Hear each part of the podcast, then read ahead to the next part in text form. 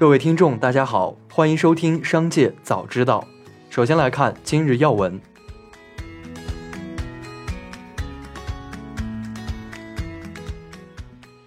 以岭药业回应近期网络舆情，经公司自查，公司方面无人接受过某微博自媒体发布视频中所提到的两家媒体采访，也未在任何场合表示世卫组织推荐莲花清瘟。公司会持续跟踪事态发展情况。对于一些诋毁公司、发布不实信息的行为，公司已经保留证据，并向相关部门报案，将通过法律手段维护自身合法权益。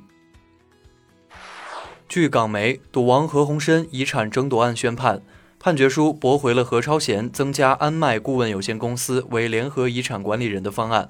法官受访指出，何超琼的委任建议被二房至四房成员接受支持。报道称。何超琼在法庭上指何鸿燊遗产至少十七亿元，不过需要由遗产管理人去确认。何超贤则表示，在何鸿燊卧室的抽屉找到遗产相关文件，指数额超过一百一十亿元，但他承认文件过时。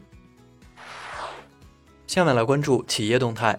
四月二十日，腾讯对腾讯视频 VIP 和超级影视 VIP 会员价格进行调整。记者对比发现，此轮涨价幅度在五元至二十元之间。涨价幅度最大的是腾讯视频 VIP 连续包年，从原来的二百一十八元涨至二百三十八元。四月十九日，厨电龙头老板电器发布二零二一年年报，年报显示，二零二一年实现营业收入一百零一点四八元，同比增长百分之二十四点八四。对此，老板电器回应称，写错了，已知悉。近日。一则关于科兴政府事务中心高级经理曹小斌去世的讣告在网上流传。该讣告显示，北京科兴生物制品有限公司政府事务中心高级经理曹小斌因病医治无效，于二零二二年四月十七日逝世，享年四十五岁。落款为曹小斌同志治丧委员会。二十日，科兴方面证实曹小斌去世消息属实。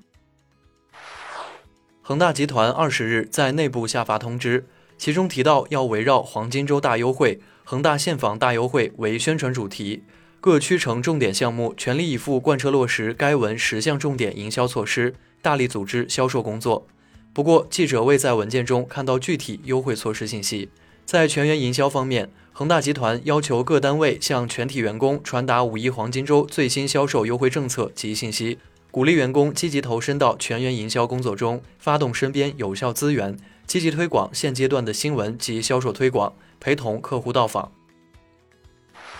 马斯克在接受采访时表示，火星生活不会是美好的，尤其是在开始阶段，这将是一项危险的、受限的、困难的、艰苦的工作。如果搬到火星要花十万美元，他认为几乎任何人都能通过工作和存钱拥有十万美元，想去就能去。马斯克说：“我们希望任何想去的人都能梦想成真。”据报道，宁德时代有关人士透露，公司近期将准备发布新的动力电池技术。宁德时代否认近期将发布新的动力电池技术，并称这是误会，请勿以讹传讹。四月十九日晚，阳光保险集团向港交所提交上市申请，联席保荐人为华泰国际、中金公司、瑞银集团和建银国际。此前，证监会已于四月六日接受关于阳光保险集团股份有限公司的境外首次公开发行股份审批的申请材料，四月十三日受理。近日，沃尔玛华东百货有限公司上海狮湾分店被上海市浦东新区市场监督管理局罚款六点七万元，具体处罚事由为当事人销售超过保质期限的会议欠时，且上述产品标价二十九点九元。实际销售价已变更为四十点九元。最后，我们来关注产业发展动态。记者了解到，近期张家口、廊坊等环京地区房贷政策有所松动，包括燕郊、永清、固安等北京通勤城市在内的廊坊地区，目前仍保持了首套房首付款百分之三十的比例，房贷利率普遍已从三月初的百分之五点三左右下调至了百分之五点零八。而张家口地区目前首套房首付款比例已下降至百分之二十，房贷利率亦从三月初的百分之五点四左右下调至百分之五点二九。中国银行将一年期和五年期贷款市场报价利率分别维持在百分之三点七零和百分之四点六零不变，已连续三个月维持不变。农业农村部总农艺师、发展规划司司长曾延德二十日表示，一季度农民收入继续保持增长势头，农村外出务工劳动力总量和工资水平实现双增长，外出劳动力总量达到一点七八亿人，同比增长百分之二点二，月均工资达到四千四百三十六元，同比增长百分之五点九。十三届全国人大常委会第三十四次会议二十日表决通过《中华人民共和国期货和衍生品法》。专家普遍认为，此法补齐了我国期货和衍生品领域的法律短板，为促进规范行业和市场发展、保护投资者权益、推动期货市场更好服务实体经济提供了强有力的法律保障。这一部法律自二零二二年八月一日起施行。